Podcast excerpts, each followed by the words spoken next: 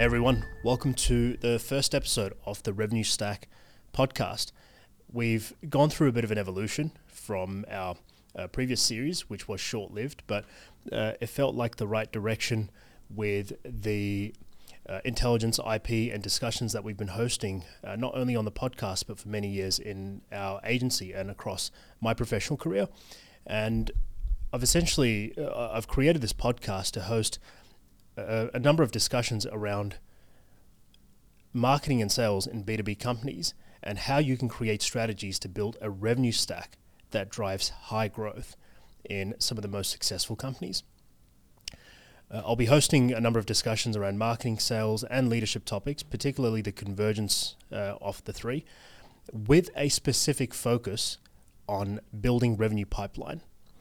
My goal is to enable you to build revenue programs that create a substantial pipeline, but also to have conversations that enable you to get everyone in the company, get every function in the company on the same page, speaking the same language, setting powerful objectives, adopting a process of revenue innovation that creates sustainable revenue and profit growth. And going forward, we're going to be hosting these these discussions uh, at least once a week at this stage. Uh, and we're going to be on some of the episodes. We'll have guests that join us. Others will do deep dives. Now, today's uh, conversation where uh, I wanted to reflect on the lessons that I've learned over the years and the things that I wish I'd known many, many years ago when I started in B2B marketing or really any in any B2B environment, uh, having come from a sales background. And these are these are things that have become pillars for the way that I operate uh, my own businesses, the way I consult with people, the uh, the uh, success that my team has driven for the companies that we've consulted over the years, and if I had to go back and speak to a younger self, these are essentially the nine things that I would uh, really double down on and adopt as part of my system strategies and processes. So I wanted to share these with you. Today's a discussion that's quite high level, and over the coming weeks, we'll be going through some deep dives into these topics. So tune in for those. So, uh, without delaying any further, let's get into the first conversation, which is uh, the lesson that marketing's role in any company is to drive revenue. But marketing cannot own revenue. The, the goal of marketing is ultimately to drive revenue in every environment, irrespective of whether you're B2B, B2C, where you're operating. But I guess th- this is something I really adopted through, this is a learning I really picked up through my agency years in that you cannot own revenue. To drive revenue growth, every function of your company has to operate in tandem in an effective way so that you push the company forward. You appease the customers, you attract the right customers, sales team does their bit, finance and ops play their roles. It's the convergence of each one of these functions working in harmony. However, we have to recognize that the role of marketing is to drive revenue. So we can look at uh, you, when you when you talk to your leadership, you go to your CEO and uh, you have a discussion around what's happening in the marketing, and the CEO then has to go to report to the board or the broader team, the wider leadership. At the end of the day, there are lots of projects and initiatives that we are concerned with, that we care about. But ultimately, what we're looking for, what leadership is looking for, is forward momentum in revenue growth, either at some point now or some point in the future. They are looking for forward momentum in their profitability growth. We are looking to raise income, reduce costs, and marketing is a function that essentially needs to attract customers and enable the flow of those customers throughout the company as effectively as possible. So then, if the goal is to drive revenue, there's really two things you need to be focused on, and that's volume of your revenue pipeline and the velocity of revenue pipeline. And that brings me to the second thing, uh, the, the second lesson that I wanted to talk about today, and that's that you live and die, your company lives and dies by the metrics that you set or manage your business by. And in marketing, that's particularly important. When it comes to the conversation of revenue, we have to understand and reflect on the metrics that will drive the volume and velocity of your revenue pipeline. The most typical conversations uh, inside a company of any kind, uh, especially in the marketing context, is uh, leadership or sales has passed down an objective. These, these are the number of leads or inquiries that we need, and these are the types of customers we want to work with. Go out, do your thing, spin your magic, bring us the bring us the work, bring us the demand, as we like to call it. The first challenge with this is that often when you're driving leads and inquiries, in many of the teams that I've worked with, in fact most, what you're practicing is true lead generation and not demand generation. We are not creating demand in the minds of the customer. But uh, if you've spent any time in the B2B marketing space, I think this is a conversation that we're all now somewhat familiar with. In order, now t- taking a deeper dive into that, uh, into the metrics conversation, in order to optimize our marketing ecosystem for the benefit of the sales team, for the benefit of the company, product, operations, for the benefit of the leadership's objectives, we have to consider how our marketing is influencing the customers or the prospects' behavior when they end up in our pipeline. How quickly are they moving through the pipeline? And of course, you know, your sales team's performance in this, their training, their resources has a big impact on how quickly they'll move through the pipeline. But what kind of prospects are you attracting? What state of mind are they in? What state of their journey uh, are they appearing in? Is the is the rest of the team enabled? Is the sales team enabled to then pull them through the pipeline? Are you creating marketing experiences and messages that are propagating your message out in the market? Is your is your message or your attention base compounding in growth?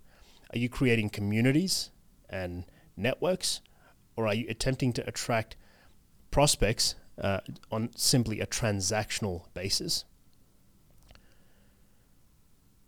The idea of setting the right metrics r- requires you to reflect on the objectives that are important to the different functions of the team, and they are essentially, uh, if I was to really simplify it, revenue, profitability, customer growth, velocity in your sales pipeline, so time to close deals, volume of pipeline. And this is a really critical point because when we talk volume of pipeline, often we mistake things like marketing qualified leads or general inquiries as the size of your pipeline. This is one of the biggest mistakes that I've seen inside companies. The, the size of your pipeline, the volume of your pipeline, has to be measured from the point at which your prospect is expressing a high degree of intent. If I generate a thousand marketing qualified leads and I'm converting uh, 14 of those into deals, my pipeline is not a thousand leads.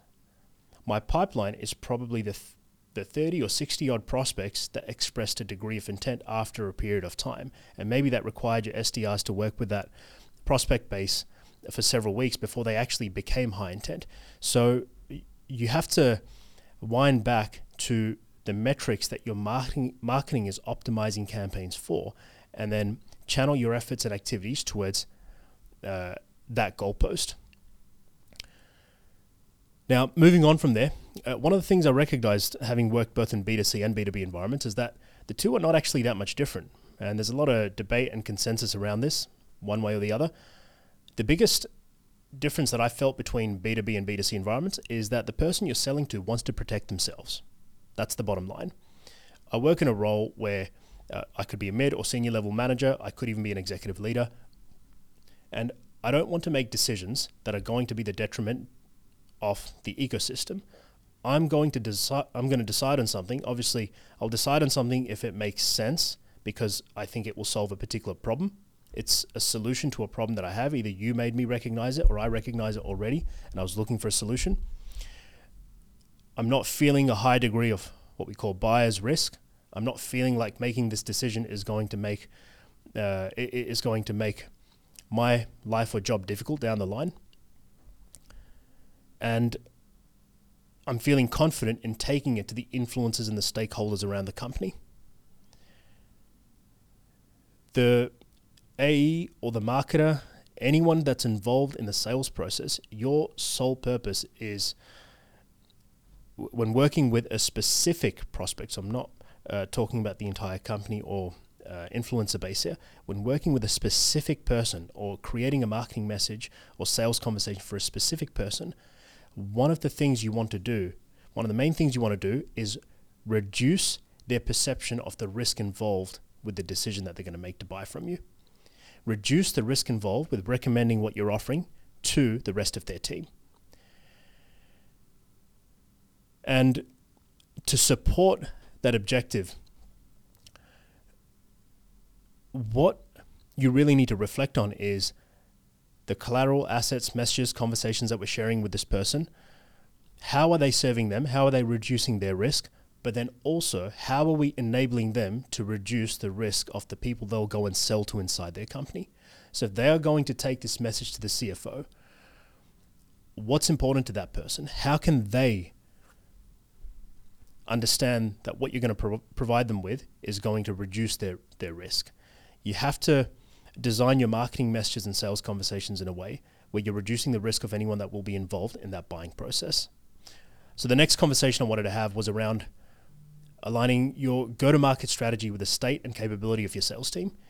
You might have a team with quality sales professionals, and although uh, if they can't do this next bit, I might question whether they're quality, but you can have quality sales professionals, but marketing team changes tactics or campaigns, starts putting a different set of messages out there, and now the same team cannot handle the prospects coming through. Your conversions conversions decline.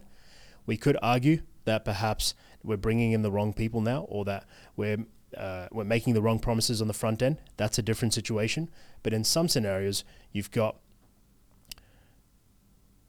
an audience base that we can solve a problem for.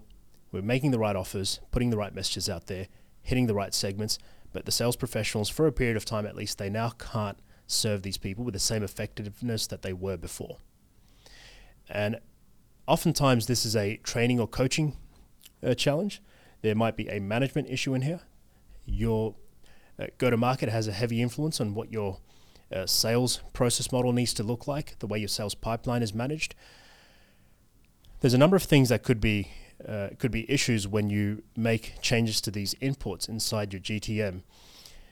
And if your revenue leaders are not effective in managing this kind of change, that's where the break happens. Now, working in an agency client relationship many times, uh, because uh, I, I feel, and I'd, I'd love to if anyone contest this, I feel that irrespective of how ingrained we get with the team, we are always still sitting on the outside of a company that we work with. We've over the years I've developed some strong partnerships and relationships, but the team in an agency is still sitting outside a company. So we don't often get to have the same kind of well, we usually don't get to have the same kind of ownership that an internal team would. So we can launch effective revenue programs, put out campaigns and messages and content, all, all sorts of things into the market, but we don't always, we may not always get the same degree or ability to make or change uh, behaviors within the sales team.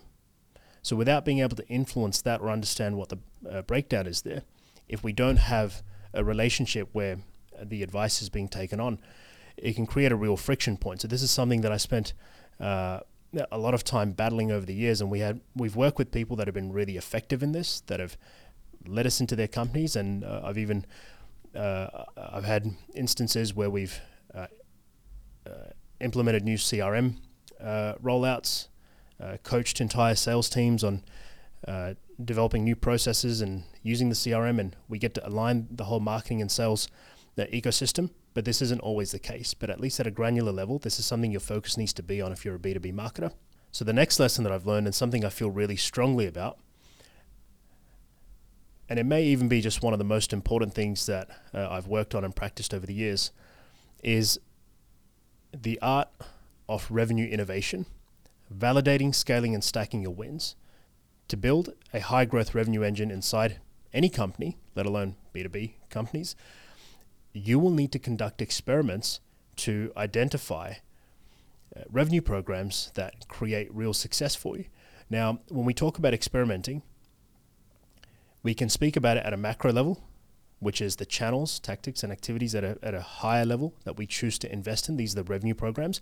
We can talk about it at a micro level, and this is your CRO exercises. It's the specific campaigns or content or messages that you're testing at a more granular level. Irrespective of which uh, format we're speaking about this in,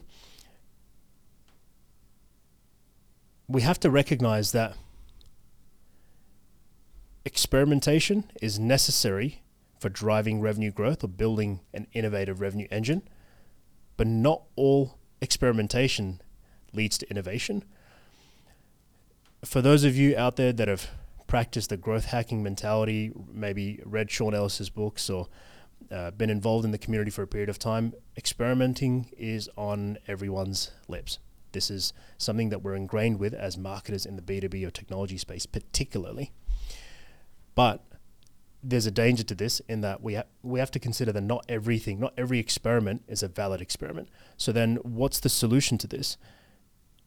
You have to adopt a systematic way to test, validate, scale, and operationalize revenue programs that will create immense success. A lot of the companies that uh, I've worked with over the years, in fact, the vast majority, are often taking a stab at different channels or tactics. They're they're trying essentially anything that comes along uh, the way, and the reason this happens is because you will inevitably uh, when you're when you're looking to identify and scale revenue programs, you're inevitably going to work with competing priorities. You you may be working with limited budget and resources. You'll have struggles with getting buy-in from the team members around you. One project will be exchanged for another, and if you're a team, if you're a marketing team of several people or more, if you've got a leadership team which is um, a couple of uh, C C level execs, uh, if you've got a big revenue team, you've already got so many variables that can cause friction and challenges in coming up with and launching new programs and the likelihood of competing resources that unless you can develop a systematic way to get everyone on the same page, identify programs, uh, validate those programs, launch them, scale them, operationalize them, and make them a part of your constant ecosystem, you will have a very difficult time as an organization finding real innovation in your revenue system. If you're going to identify, validate, test, launch, scale, and operationalize revenue programs that drive real revenue success, you'll need a systematic way to do it. If you want to get the team on the same page, you want to get the capital, the resources, the budget, you want to get the buy in from people around you, and you want to do all of this with the least amount of risk in running programs that may not drive success, then you have to adopt a systematic way to do this. I'm going to talk a lot more about this over the coming uh, weeks, and we'll do a deep dive into this particular piece, but uh, this is absolutely critical. So, building on the last conversation, uh, the, the next lesson I learned, and something that I picked up heavily through the agency experience, was the importance of setting expectations ahead. You have to have all of your you have to have your leadership, revenue teams, marketing teams, anyone involved in the process aligned in expectations when you embark on the process of implementing activities that haven't been tested. If you're launching marketing or revenue programs that don't yet have proven success, you are going to inevitably have a period of unknowns. There's going to be a timeline within which you don't necessarily know whether what you're doing is going to work or not. Now, we can minimize that by working with people or around people that have uh, prov- uh, proven um, intelligence and experiences. When you work with an agency that has the background, they might have already tested a number of things, so you're getting advice from sound sources. You can minimize that. However, irrespective of that, you have to practice or you have to learn to set expectations with everyone involved. Otherwise, it becomes very easy for leadership or involved stakeholders to cut budgets, cut resources, and create essentially chaos uh, because the programs you're running are not yet yielding a result, but they also don't know whether they will yield a result. So it's like walking through the jungle. Uh, you're walking through a dark jungle, you're unsure of what the direction is, therefore, it's very difficult to stay bought into that decision. When you're investing in new revenue programs or activities, you will always have or should have metrics for validation. What is your validation point? This program will drive X number of deals to us. It could be 100 deals over this period of time, and that is largely, it's partly subjective, largely objective. That will, so this metric will tell us that this activity is now validated. We can, we can now scale this, operationalize it, look at how we can make it repeatable. On the other hand, if you haven't yet achieved a metric or uh, success that validates the activity, you have to practice looking for positive signals. So you've got to define what those positive signals are. If you've implemented, if you've launched a new podcast and you're not yet generating deals from this podcast, but you're able to take the podcast and send it out to 100 of your prospects. The SDRs are, uh, are using it to build relationships by sharing the content and getting qualitative feedback, and you're getting exceptional feedback. This is a signal that we can rely on to continue that effort. And that could be the signal that you can use to set expectations with the team around you, or at least keep the buy in long enough to allow you to continue that activity. Seventh lesson was the importance of planning ahead. So, since we have to practice innovation or experimenting in a systematic approach, and we have to set expectations ahead. It goes without saying that we need to be planning initiatives ahead. Again, this is at a macro and a micro level. If we, if you're looking at the optimization of campaigns and, and running experiments to optimize the immediate efforts or activities, you never want to end up in a situation where you, you're not thinking several days or several weeks ahead and keeping a schedule to manage all of the growth ideas and experiments. Now, generating experiments and ideas inevitably comes from the feedback that you collect from the market. So, not all ideas can be planned for ahead of time, but the the situation that you don't want to end up in is investing a substantial degree of effort or resources into a particular hypothesis, thinking, or track, rolling it out, failing, and then realizing we don't have anything to build on from there. So you want to plan ahead and be prepared for uh, be prepared for experiments and ideas that you can implement. You don't want to get into a situation where you're at the mercy of your leadership now, where they uh, you framed that you were getting something out into the market, and now uh, that's not worked out, but you don't have any future direction in place. So the eighth lesson I learned along the way was quite simply know what you want to be known for. And this stems from having worked with so many companies where marketing, sales, leadership, any one or many of the teams often can't tell you what they want to be known for, or they don't align in what they think they want to be known for, meaning you're either not clear on your value propositions, you're not clear on the problem or problems that you're solving, who you're solving them for, and because of that disconnect or the lack thereof, you're not creating messages, campaigns, sales experiences, and customer experiences thereafter that serve those things. The challenge with that is if you don't have, you know, at the simplest level, we can call this the elevator pitch, right? If you have an elevator pitch and the, the same pitch is being repeated by every single person in the company everywhere you go, shows up in every marketing message, every campaign, every engagement, and your values are reflected throughout each of those engagements it makes it really easy for people to propagate your message through the community as much as it is for you to communicate it through your campaigns. We can run effective campaigns, find the perfect message, find the perfect uh, offer, the perfect value propositions, but there is nothing that quite builds your profile like building a community that propagates your message throughout the market. And we want to capitalize on both. We want to we want to be clear in ourselves and across the teams on who we are, what we stand for, what we offer. We want to ensure that that is translated throughout the entire marketing and sales ecosystem. And then we want to repeat it with, with as much frequency as possible so that it sits in with the market, they propagate it throughout their own networks, and we become known for a thing.